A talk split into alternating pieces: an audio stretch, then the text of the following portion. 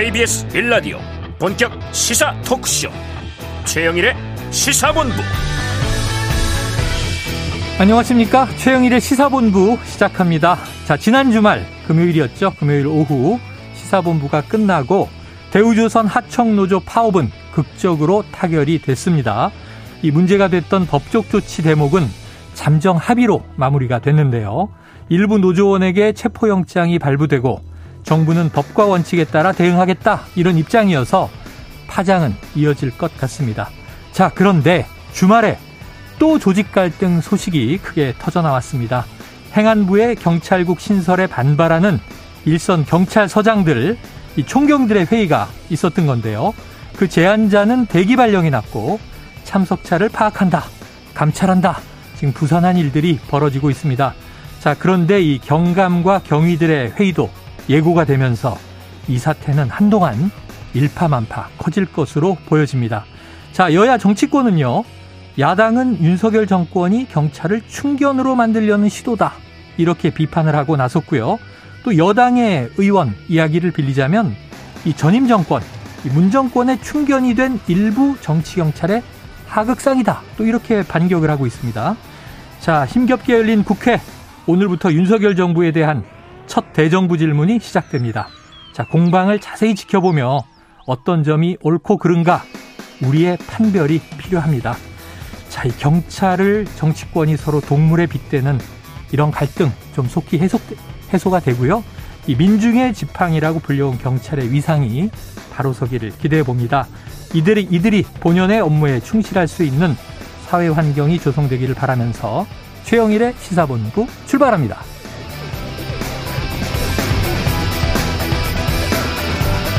네, 1부에는요, 오늘의 핵심 뉴스를 한입에 정리해드리는 한입뉴스 기다리고 있고요. 2부 10분 인터뷰. 자, 지난주에 이어서 서울시의회 TBS 폐지 조례안에 대한 오늘은 TBS 측의 입장을 직접 들어보려고 합니다. 자, 이어서 주간 이슈 먼데이 그리고 국제본부도 준비가 돼 있습니다. 자, 한 입에 쏙 들어가는 뉴스와 찰떡궁합 디저트송 신청 기다리고 있으니까요. 오늘 뉴스에 어울리는 노래가 있다 싶으시면 문자 샵 9730으로 자유롭게 보내주시기 바랍니다. 오늘의 디저트송 선정되신 분께는요. 치킨 쿠폰을 보내드리고 있습니다. 많은 참여 부탁드리면서 짧은 문자 50원, 긴 문자는 100원입니다.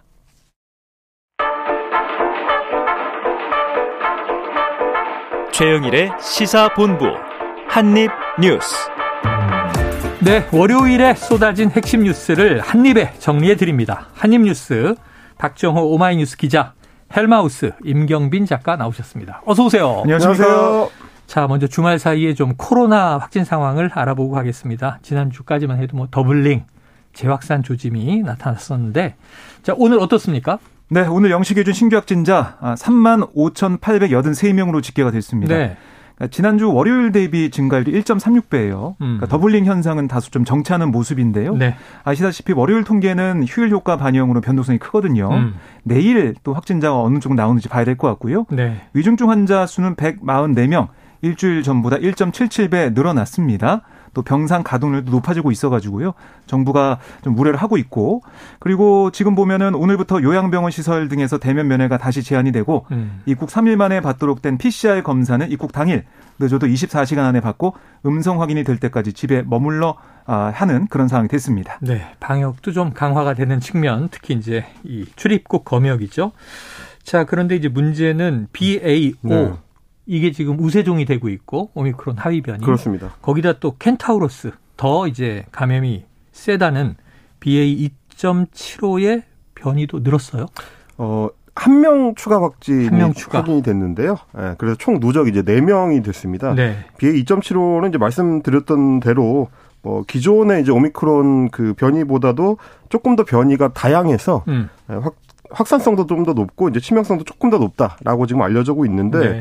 중대본에서 지금 확인을 해보니까 이제 새로 추가된 그 확진자 같은 경우는 이제 충청북도에 거주하고 있는 20대 확진자고요. 3차 접종까지 완료를 해서 지금은 이제 자택 치료 일주일이 끝나서 격리 해제된 상태라고 아, 합니다. 네네. 근데 이제 이렇게 지역 내 감염이 좀 계속해서 발견되는 걸로 봐서는 이미 지역 내에는 어느 정도 켄타우로스 변이가 퍼져 있는 걸로 보이는데 네네. 아직까지는 뭐 이게 확산 경로나 이런 게 이제 확실하게 확인되지가 않고 있어서 그 부분에 대해서는 음. 조금 더 주의가 필요할 것 같습니다. 네, 지금까지 BA 2.75는 4명이 확진 확인이 됐는데 지금 두 번째 확진자가 인도에서 들어온 입국자인 걸 제외하면 나머지는 지금 이제 국내에서, 국내에서. 나오고 있는 거예요. 음. 그럼 이미 퍼졌다고 볼 수 있는 거 아니냐? 좀 예의주시할 대목입니다. 자, 이게 두 번째 이슈가 아까 오프닝에서 말씀드린 지금 가장 좀 크게 번지고 있는 이슈입니다. 이른바 총경회의 감찰한다. 그 대기 발령 반발이 격화되고 있는데 지금 전반적으로 쭉 정리해 주시면 어떻게 시작됐고 어떤 상황이에요? 네, 이게 지난 주말에 네. 지금 오후에 이 경찰 서장들 아, 지금 뭐 오프라인에는 50여 명이 모였고 네. 그다음에 온라인으로 140여 명이 참여해 가지고 음. 한 190여 명 정도 네. 참석을 한 거예요. 네. 근데 600명 정도가 경찰서장 총경이 있습니다. 전국에 그 중에 3분의 1이 참석했다라고 네. 보시면 되겠고요.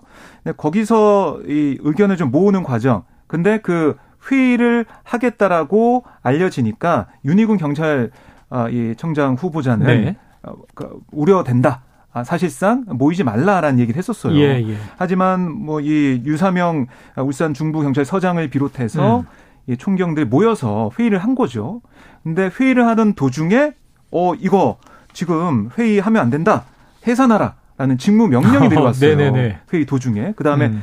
회의를 해산하지 않고 끝까지 진행했고 유사명 서장은 집으로 돌아가는 길에 갑자기 대기 반영 조치라는 인사 조치가 내려왔습니다. 네, 네. 아울러 여기 참석했던 오프라인 참석했던 50여 명의 이 총경들을 대상으로도 감찰하겠다. 어. 이게 나온 거예요. 음. 여기 모였던 이 경찰서장들, 총경들은 아니 이렇게 너무 급하게 해서는 안 된다. 충분히 국민과 각계각층의 의견을 수렴해서 행안부 안에 경찰국을 만들지 아니면은 어떻게 경찰의 통제 방안을 만들지 논의를 해야 되지 급하게 하는 거. 또 31년 전에 내무부에 치안본부가 있듯이 행안부가 경찰국을 통제하는 것은 이거는 민주주의에 역행한다. 다시 시계를 거꾸로 돌리는 일이다라는 얘기를 하면서 우려를 표명했는데 거기에 대해서 이 경찰청의 입장은 대기 발령 음. 또 감찰 여기 좀 지적을 하고 있는 거고요. 오늘 또 이상민 행안부 장관도 여기에 대해서 이거는 뭐 12.12 하나의 쿠데타에 견줄 만한 네. 그 상황이 지금 경찰 내에서 벌어지고 있는 거다. 강하게 네. 또 반발을 아니, 하고 굉장히 있습니다. 강한 발언이에요. 예를 들면 1980년 우리가 5.18도 기억을 하고 지금 국가 기념식을 통해서 추념을 하고 있습니다만 그때 희생자들을 지금 이제 50 신군부가 쿠데타를 군부 쿠데타를 일으켰던 12.12에 이제 비유를 했어요. 자, 다시 처음으로 돌아가 보면 네. 지난주 토요일에 전국 경찰서장 회의, 총경 회의, 이른바 총경 회의 이 정리를 해 주셨지만 그러니까 지금 이 새 정부 들어와서 행정안전부에서 경찰국을 신설하겠다라는 네. 최종안을 발표했고 그렇죠. 시행령으로 이제 진행되는 거죠. 8월에. 그렇습니다. 그리고 이제 일단 내일 이제 국무회의가 예정이 돼 있는데 네. 그 국무회의에서 이 시행령이 통과될 걸로 전망이 되고 음. 있어가지고 뭐 사실상 본격적으로 이제 배를 띄웠다. 라고 볼 수 있는 상황입니다. 경찰은 여기에 지금 이제 이 엊그제의 회의도 우려하는 회의 이거 문제 있다라는 그렇죠. 건데 네. 그러니까 경찰 수뇌부와 우선은 이제 일선 경찰들이 충돌하는 음. 양상인데 경찰들이 우려하는 거. 지금 직장 협의회에서는 세종시에서 계속 단식, 삭발, 농성 음, 음. 이어가고 있잖아요. 네. 반대 이유는 뭡니까? 어, 일단은 경찰의 이제 중립성이 훼손될 우려가 있다는 게 1차적인 이유고요. 네. 그리고 이제 이런 사안을 이제 진행하는 데 있어서 이 법률과 절차에 맞춰서 좀 신중하게 진행할 필요가 있다라는 음. 게 어제 서장 회의에서의 이제 대체적인 의견이었습니다. 네. 좀 너무 급하다는 건데 네. 시행령을 이제 개정을 하더라도 사실은 그 예고 기간까지를 포함해서 의견 수렴 기간을 네. 보통 한 40여일 정도 거치는 게 네, 네. 맞는데 음. 이번 같은 경우는 휴일 포함해서 5일밖에 이 어. 의견 수렴 절차를 거치지 않았다. 네네. 에, 근데 이제 휴일을 빼버리면 그게 이제 업무일 기준으로는 3일밖에 안 되기 어. 때문에 그렇게까지 급하게 추진할 사안이냐라는 게 지금 서장 회의에서 나왔었던 의견입니다. 그러니까 워낙에 이제 경찰의 지휘 체계 자체의 틀을 바꾸는 그이 음. 작업이기 때문에 네네. 그런 사안 같은 경우는 더더구나 이제 신중하게 접근해야 되는데 너무 일선 경찰이나 이제 중간급 음. 간부들의 이제 의견 수렴 절차 없이 독단적으로 진행하고 있다. 라는 게 지금 경찰 내부의 예. 반응인 것 같습니다. 그러니까 이게 뭔가 이제 변화 혹은 뭐 개혁 추진하는 쪽에서는 이 방향이 옳다 하더라도 음. 바로 지금 집권해 있는 국민의힘 또 이제 윤석열 정부 입장에서 보면 바로 전임 정부 말 불과 몇 달 전입니다. 음. 이른바 검수완박 시국에 검찰 개혁이 옳다 하더라도 이렇게 졸속으로 그렇습니다. 처리해서는 안 된다라고 비판했잖아요. 박 기자님. 네. 왜 이렇게 급하게 가는 거예요? 그러니까 지금 정부 입장에서는 경찰이 통제받지 않는 권력이다 음. 이렇게 생각을 하는 것 같고요. 더군다나 지금 이 대통령실에는 민정 수석실이 없습니다. 네네 그러니까 과거 청와대 민정 수석실을 통해서 경찰의 인사나 이런 것들을 어떻게 보면 통제해 왔는데 그게 좀 공백 상태고 또 하나는 지금 검경 수사권 조정이나 아니면은 이른바 검수한박 이걸 통해서 9월이 되면 음. 사실 경찰의 힘이 더 세진다. 아, 수사권을 많이 또 가져오기 때문에 경찰이 힘이 세진 상황에서 그걸 통제하지 못하면 비대해진 경찰의 그런 어떻게 보면은 어, 횡포 이런 것 때문에 오히려 국민들이 더 이제 고통을 받을 수 있다. 음. 그런 것들 적절히 통제하는 게 바로 선출된 권력의 책임이고 막중한 의무다. 이렇게 얘기를 하고 있는 겁니다. 네. 뭐 양쪽에 다 나름의 일리 음. 있는 음. 명분이 이제 있을 텐데. 그리고 사실 이제 국회가 예. 그동안 공전 상태였기 때문에 뭐 행정안전위원회 상임위원회가 열리지 못하는 상황까지를 음. 고려했을 가능성도 있을 것 같긴 그리고 합니다. 그리고 또 하나 보면은 이제 특위, 사개 특위 민주당이 주장하다가 그렇습니다. 이번에 원구성 합의가 되면서 6대 6으로 음. 여야 동수로 됐잖아요. 위원장 은 민주당이 맡고. 근데 이게 이른바 검수완박 관련 법안 내 후속 보안 입법을 위해서 만들어진 거잖아요. 그렇죠. 그럼 사기 특위에서 이런 논의해야 되잖아요. 그렇죠. 그러니까 수사권이 강화된 음. 경찰의 또 권한은 음. 남용되는 걸 어떻게 막을 음. 거냐, 통제할 거냐. 그래서 이제 중대수사청을 설립하는 방안도 이제 거기서 논의가 네네. 될 텐데, 그 결국 이제 검찰과 경찰이 다 이제 논의에 포함되게 돼 있는데, 음. 그 전에 이제 경찰에 대한 정리 작업을 이제 끝내놓으려는 것 아니냐라는 이제 음. 시각이 음. 야당에서는 제기가 되는 정부 거죠. 입장에서는. 네네. 아이고 서로 이거 어떻게 좀 음. 그런데 문제는 이게 쉽게 가라앉지 않을 것 음. 같은데 박 기자님 앞으로는 이게 어떻게 전개되겠습니까? 8월 네. 2일이 되면 네. 경찰국이 신설되는 거는 정해져 있는 거고. 그렇습니다. 그러니까 오늘 윤석열 대통령의 발언을 좀 보면요. 네. 도스태핑에서 관련된 질문을 받았어요. 거기에 대해서 뭐라고 했냐면 행정안전부와 경찰청에서 필요한 조치를 잘 해나갈 것으로 보고 있다. 어. 이렇게 얘기를 했습니다. 그러면 우리가 이제 행안부의 입장과 경찰청 입장을 봐야 되는데 말씀드린 것처럼 이건 이제 12.12 쿠데타에 준하는 상황이다. 음. 하나외의 그런 쿠데타에 준하는 상황이다라고 이상민 장관은 규정을 했어요. 음. 그럼 어떻게 되냐? 이 쿠데타가 일어났는데 거기에 대해서 정부가 음. 그거를 진압을 해야겠죠. 네. 그래서 결국에는 이 경찰의 이런 반발, 물론 지금 총경 에 이어서 중간 간부급, 뭐 경감이나 경위도 모인다고 하는데 이런 것들에 있어서 강경 대응. 그러니까 이거는 어, 제복 있는 사람들이 어떻게 이렇게 국민들의 치안을 내팽개치고 음. 이렇게 쿠데타를 하고 있냐라는 여론전을 펼치면서 이것 좀 음. 제압하려는 그런 모습을 보일 것 같다는 생각이 들고요. 오늘 윤희근 경찰청장 후보자 같은 경우도 이건 잘못된 방식이다라고 얘기를 하고 있거든요. 음.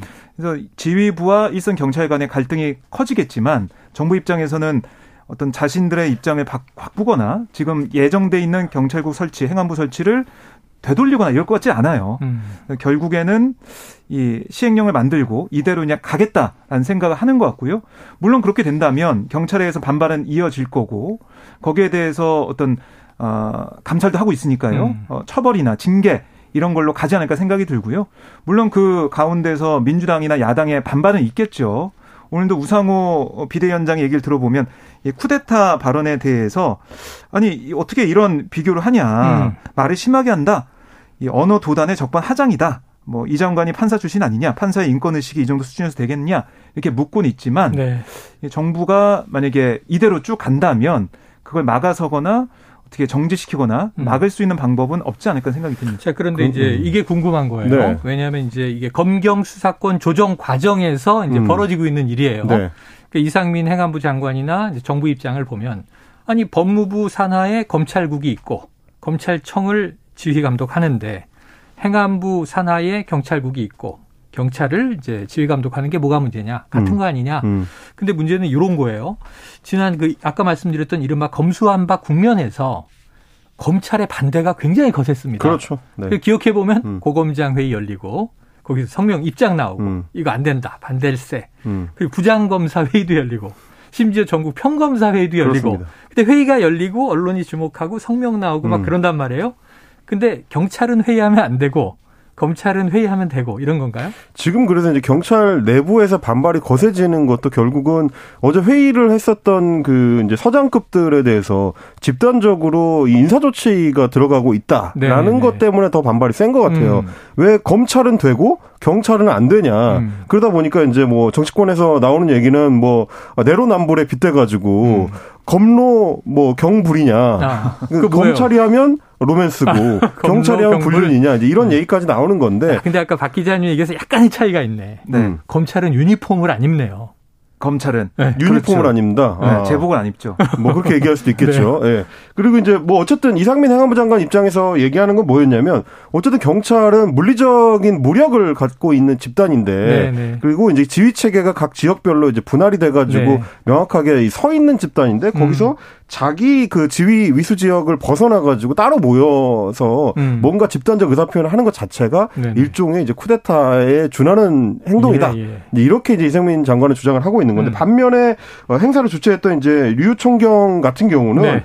애초에 우리는 이 여행 그 관외 여행 승인을 이미 이제 상관한테 받았다. 아, 받았고. 어, 뭐 그러니까 이제 이 지역을 벗어나서 모이는 거에 대해서는 일단 승인을 받은 것이고 그리고 네. 사비를 들여서 각자 이제 알아서 모인 거기 때문에 이거는 이제 근무 시간이 아니고 그렇습니다. 직무의 연장이 아니다. 휴일이고 토요일이고 음. 이제 이런 이 입장이고 반면에 검사들이 그때 평검사 회의라든지 검사장 회의라든지 부장 검사 음. 회의라든지 어, 고검장 회의라든지 어, 많기도 했네요. 네네네. 어, 그거 다 할 때는 전부 업무 시간 중에 했거든요. 네, 평일에 모였죠. 그렇습니다. 네. 이제 그런 거와 비교했을 때도 이거 너무 불공평한 처우가 아니냐, 우리를 너무 무시하는 거 아니냐라는 음. 게 지금 이제 경찰 내부에서 나오는 얘기인 것 같고요. 그러다 보니까 뭐 총경만 하는 게 아니라 이제 뭐 검찰이 했던 것처럼 비슷하게 네. 경감과 경위들 이 이제 그러니까 이건 이제 검찰 경찰로 치면 이제 팀장급들입니다. 네네. 팀장급 회의가 이제 30일 오후 2시에 어. 어 이번에 모였던 그 경찰 인재개발원에서 마찬가지로 아산에 그렇습니다. 이제 또 모이기로 했고요. 거기에 이어서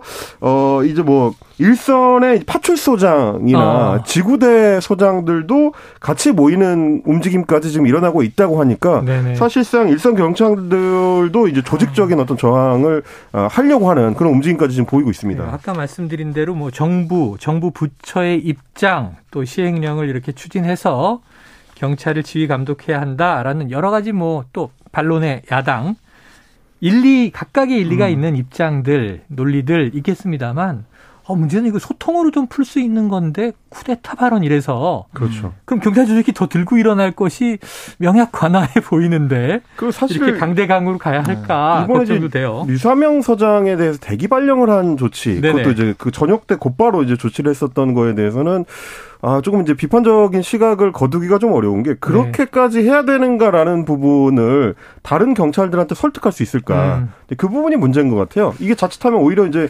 상징성을 부여해서 구심점으로 만들어줄 수도 있거든요. 음. 그런 정무적 판단이 지금 뭐 행안부라든지 정부 내부에서 되고 있느냐. 오늘 유사명 그 서장 같은 경우는 라디오 인터뷰를 하는 자리에서 네네. 어, 경찰청장 후보자보다 훨씬 윗선. 음.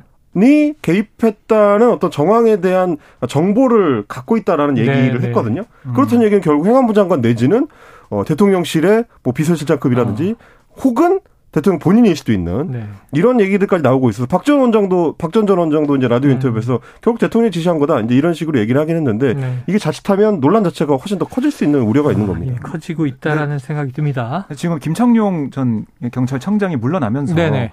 어떻게 보면 윤희근 경찰청장 후보자가 예. 조직의자 추술이고 음. 또현 정부의 국정 철학과 맞는 그런 역할을 해주기를 바라고 있었을 텐데 네. 경찰청장이 문제가 아니었던 상황이 돼버렸어요. 지금은 네. 오히려 현 정부가 유사명 어, 전 서장 어, 지금 대개발령 된 예, 예. 서장을 키워준 셈이 됐거든요. 네. 이렇게 되면 이 임 작가가 얘기했듯이 음. 경찰 조직이 더 이제 뭉칠 수가 있고 음. 여기에 대한 어, 비판의 목소리를 낼 수 있는 그런 상황이 만들어졌다. 아이러니하게도 그렇게 좀 볼 수가 있겠습니다. 이게 항상 말이죠. 우리가 정치적인 논리는 때리면 커진다. 이 지난 정부부터 계속 음. 윤석열 대통령의 이제 출현의 과정도 음. 그러했고 때리면 커진다. 이걸 얘기하는데 대통령이 최근에 왜 스타 장관들이 좀 이제 국민들에게 국정 홍보해라 이런 얘기 했잖아요. 음. 이게 엉뚱하게 스타 서장이 일선 네, 서장이 스타 서장이 되는 묘한 상황이에요. 자, 정치권의 지금 대리전도 만만치가 않습니다. 권성동 국민의힘 원내대표 이거 선택적 분노이자 정치 규합이다. 김기현 의원이 센 네. 얘기 또 했죠. 네, 그렇습니다. 그러니까 이게 사실은 이 문재인 정권의 충경이었 충견이었던 경찰들이 음. 들고 나왔다 이렇게 또 지적을 했고 사실 울산 경찰이 네네. 울산시장에 대해 기획수사한 거 아니냐 어. 뭐 이렇게 얘기하면서 과거 얘기도 하고 울산 경찰청장인 황운하 전 청장이 지금 의원이 돼 있죠. 그렇죠. 어떻게 보면 이렇게 좀 맞서고 있는 상황인데요. 네. 그런 얘기까지 꺼내고 있습니다. 김기현 음. 의원도 그렇고 권성동 원내대표도 그렇고 그 얘기를 하면서 네. 아니 이 경찰 통제 장악이라고 당시에는 비판하지 않았던 그 경찰이 새삼 정치적 중립을 찾는다고 수긍할 국민이 몇이나 되겠냐? 음. 아, 국민적 여론을 얻지 못할 거다라고 네. 지적을 하고 있습니다.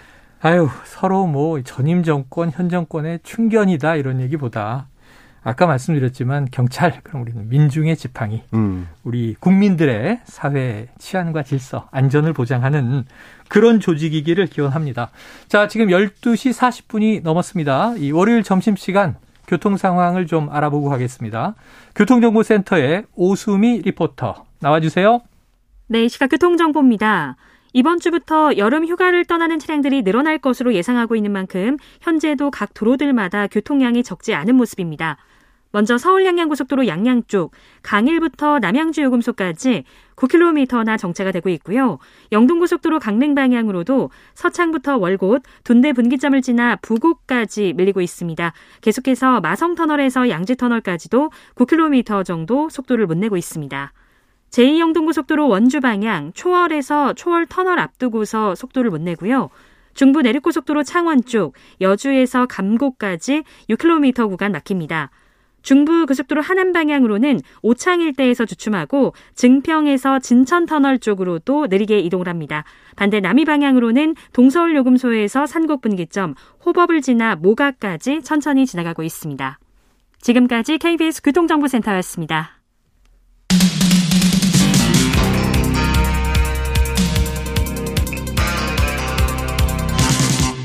최영일의 시사본부 네, 역시 지난주 후반이었습니다. 21일까지 국회 여야는 원구성을 마무리하겠다 이렇게 이제 합의한 바가 있는데 그 날짜 지키지 못했고요.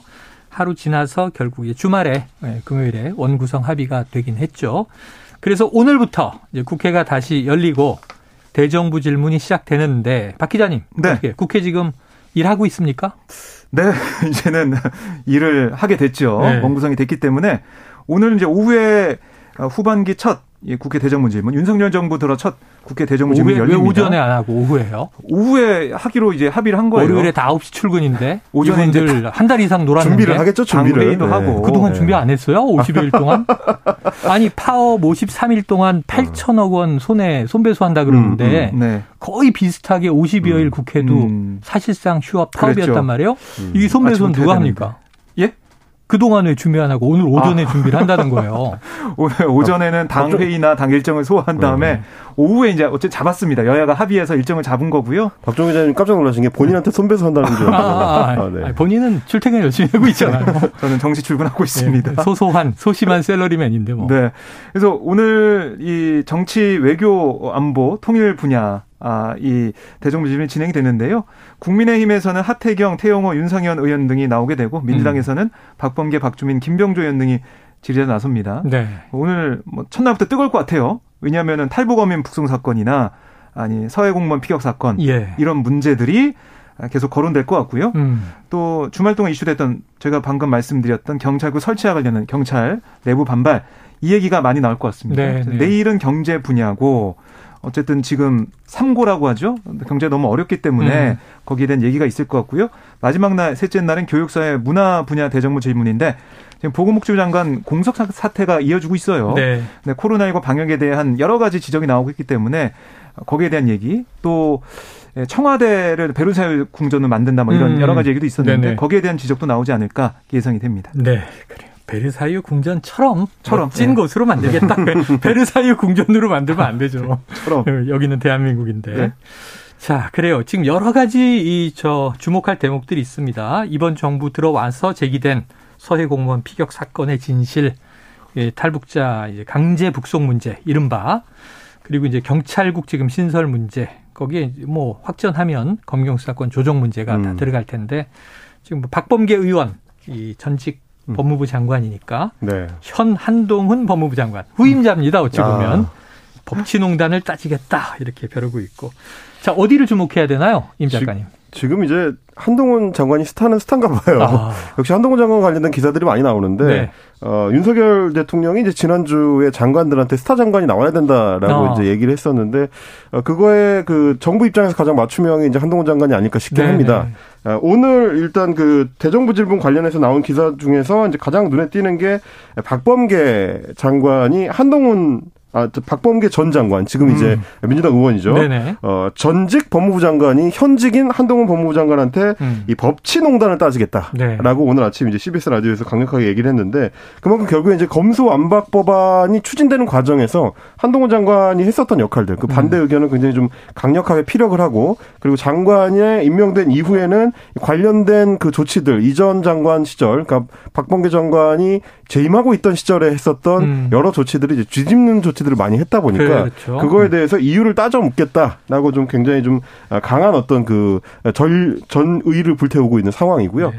또 하나 오늘 오전에 이제 화제가 됐던 건 내일 이제 법무부 장관이 윤석열 대통령한테 이제 업무 보고를 하는데 아. 예, 그걸 두고 저는 이제 다른 장관들 할 때는 그런 식의 얘기가 없었는데 독대라고 이제 표현을 하더라고요 언론 매체들에서 독대하지 않나요 보통? 음. 심지어 독대도 아닙니다. 거기에 이제 차관도 이제 같이 들어가고 하기 때문에 들어가고 뭐, 뭐 네. 독대도 아닌데도 불구하고 어. 언론에 쓸 때는 사실상의 독대다라고 어. 이야기를 할 정도로 그만큼 지금 한동훈 장관이 굉장히 좀 주목을 받고 있는 있다. 국면이라서 어, 대정부 질문에서도 가장 좀 화제가 될 만한 장면은 역시 전현직 장관의 충돌, 네. 박범계 장관과 한동훈 음. 장관의 충돌 장면이 아닐까 싶습니다. 예, 하지만 청취자 여러분 이게 박 기자와 임 작가의 이 주목 포인트에 너무 휘둘리시면 안 됩니다. 이 앵커가 주장하는 건 내일 아까 경제 분야라 그랬으니까 네. 경제 분야 이번 정부의 음. 경제 대책도 그렇죠. 우리가 꼼꼼하게 들여다봐야지. 음. 그렇죠. 아 지금 너무 이게 이 싸움이 나 있는 갈등의 요소들만 보다 보면 정말 올해가 시간이 훅 가거든요. 네. 경제가 너무너무 걱정이에요. 그리고 오늘 뭐 한덕수 총리도 첫뭐 데뷔전을 뭐 치르는 상황이 됐는데요. 네네네. 어떻게 대답을 답변할지. 음. 아까 하태경 의원이 라디오에서 한 얘기 들어보니까 이낙연 전 총리도 네. 대정부 질문 스타가 됐다. 아, 그렇죠. 그래서 맞아요. 한덕수 총리가 어떻게 답변하는지 잘 어. 지켜 봐달라. 뭐 이런 얘기를 했었는데. 어, 답변을 잘하면 이제 대선 후보 되는 건가요? 아, 답변 잘하면 스타가 되겠죠. 국민의 네. 주목을 받고 네. 국민의 공감대를 얻어야 되겠죠. 자, 과연 이제 어느 쪽이 좀 국민의 공감대를 얻어낼지 누가 스타가 될지 대정부 질문은 보통 우리 야당이 시간 하는데 이번 음. 정부 들어와서 보면 또 여당도 만만치 않아요. 네, 뭐 전임 정부에 대한 여러 가지 지적을 좀 하고 있기 때문에요. 그러니까 여야가 나눠져 있는 그러니까 어떻게 보면 지금 여당이 방어적인 모습을 띠게 마련인데 음. 공격적인 면도 좀 많이 보일 수 네네네네. 있겠다 생각이 듭니다. 그래서 지금 이제 두 달여 취임 두 달여 3개월을 향해 가고 있는 상황에서 지금 현재 여러 가지 벌어져 있는 것이 과연 전임 정부의 책임이냐, 음. 현 정부의 책임이냐 요 다툼이 첨예할 것 같습니다. 자, 다음으로 민주당 상황으로 넘어가면요. 이제 이번 주가 7월 마지막 주간입니다. 다음 주가 딱 되면 이제 전당대회 8월 달이에요. 자, 이번 주에 컷오프가 당대표 후보와 최고위원 후보 모두 나오죠? 네. 어, 이번 주 목요일에 발표가 되는데요. 네. 주말 보면은 뭐 당대표도 그렇고 최고위원 후보들도 그렇고 다들 뭐 전국을 누비면서 대의원 만나기에 네. 중앙위원 만나기에 열심히 아. 뛰고 있는 그런 모습을 봤습니다. 거기서 결정이 나니까. 그렇습니다. 특히 뭐 지금 중앙위원회 투표 70% 일반 국민 여론조사 30%를 반영해서 당대표 후보 3명을 추리게 되거든요. 네네. 8명 중에 3명이 추려지게 되기 때문에 치열하게 경쟁하고 있고 뭐 최고위원도 마찬가지고 17명 음. 중에 8명이 지금 본선에 가기 때문에요. 여기에 대해서 뜨거운 뭐 설전도 벌어지고 있고 음. 신경전도 벌어지고 있는 상황인데요. 아무래도 어 1강으로 꼽히는 이재명 상임 고문, 이재명 의원을 대항할 음. 당대표 후보는 누가 될 것이냐. 또 이 컷오프를 통과한 이 이재명 고문 뭐 통과할 걸로 많이 보시니까 어, 전제하고 빼고 두 명의 후보가 아. 과연 단일화 할 수 있을 것이냐. 네. 단일화 했을 때 어느 정도의 돌풍으로 이재명 의원을 어떻게 보면 위협할 것이냐 아. 관심이 모아지고 있고 최고위원 후보들 같은 경우는 지금 아, 원내 10명, 원내 7명 이렇게 돼 있는데 17명. 17명인데 이 중에 보면은 이게 좀 나눠진 게 있어요. 어떤 계파적으로 네네네네. 뭐 친명이냐 반명이냐 아니면 이런 부분들이 있는데 그게 과연 어느 정도 효과를 발휘할 어. 것이냐 아, 그 런닝메이트 쪽으로 어떻게 어떻게 분배가 돼서 본선에 통과할 네. 것이냐.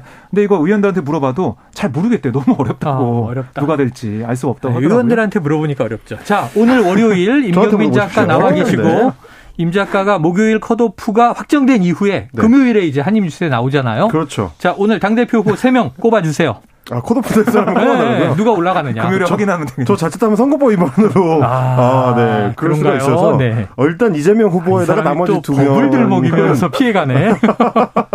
굉장히 좀 어려움이 예상이 되는 게 뭐냐면 일단 지금 어, 뭐랄까요. 이제 당대표 선거를 둘러싼 논의의 초점 자체가 이재명이냐 아니냐로 좁혀져 버렸어요. 네. 그러다 보니까 처음에 97그룹이라고 해서 이제 깃발을 들 때만 하더라도 뭔가 기존의 이제 86세대 중심의 민주당과는 다른 색깔의 비전 이런 거를 음. 좀 보여주지 않을까 그런 기대를 하는 분들이 있었는데 시간이 지나고 보니까 결국은 어, 우리가 단일화를 해가지고 이재명 후보에 맞서보자라는 논의로 너무 음. 축소가 돼버렸다. 그러다 보니까 기존에 기대했던 것만큼의 민주당의 어떤 혁신의 새로운 비전 같은 게 실종돼 버리는 상황이라서 음. 그렇게 되면 유리한 건 오히려 이재명 후보거든요. 네네. 네. 뭐 인지도면이라든지 뭐 당내 지지도면이라든지 훨씬 압도적이기 때문에 구도가 이렇게 짜여질수록 유리한 건 이재명 후보인데 다른 후보들이 뭔가 좀 새로운 방향 성을 제시하지 못하는 채로 그냥 단일화를 할 수 있느냐 없느냐에 갇혀버리게 된 거 아니냐. 음. 이런 부분에 있어서는 아마도 어 뭐 역시 이제 그 컷오프 전까지도 뭔가 의견을 좁히기가 좀 어려울 것 같고 어. 단일화라는 게 결국 이제 가치 지향이 비슷해야 되는데 네. 너무 다른 사람들이 지금 많이 흩어져 있다 보니까 쉽게 만들어지기도 어려 아, 쉽지는 않을 것 같다. 네. 뭐 이렇게 좀 보여집니다. 이번 주 계속 매일 매일 이 소식은 다뤄지게 될 테니까 지켜봐야 되겠습니다. 자, 지금 국민의힘은 뭐 이 권성동 대표 직무대행 직대 체제가 돼 있는데 자 그럼 이준석 대표는 지금 이 당원권 정지 6개월 6개월 동안 이제 대표권도 정지돼 있단 말이에요. 근데 뉴스는 계속 나오네요. 네. 그러니까 8일 징계를 받은 다음에 그 주에는 자맹을 했어요. 네. 그러다가 지난 13일 광주를 방문해서 어. 무등산에 올라갔습니다. 네. 페이스북에 나오면서 어 이건 어떤 의미지라고 했는데 그 이후부터 지역을 돌아다니고 있어요. 음. 그래서 지금 보면은 이제는 자맹이 아니고 공개 행보 그렇습니다. 반자맹. 반자맹.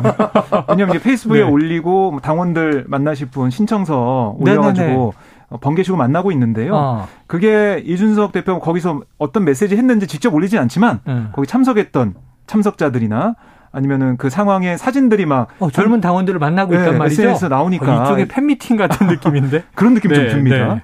그래서 그런 것들이 알려지면서 관심을 모으고 있습니다.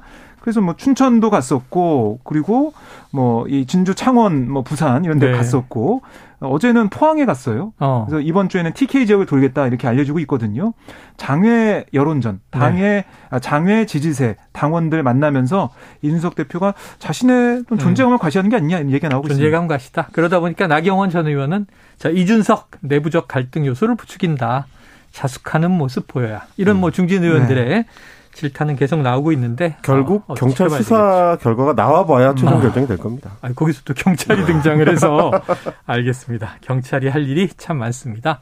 자 월요일에 한입 뉴스 여기서 정리하죠. 박정호 기자, 임경빈 작가 수고하셨습니다. 고맙습니다. 고맙습니다. 자 오늘의 디저트 송은요. 청취자 4701님 한입 뉴스에서 다루진 않았지만 피겨 여왕 김연아 선수가 결혼한다고 하네요.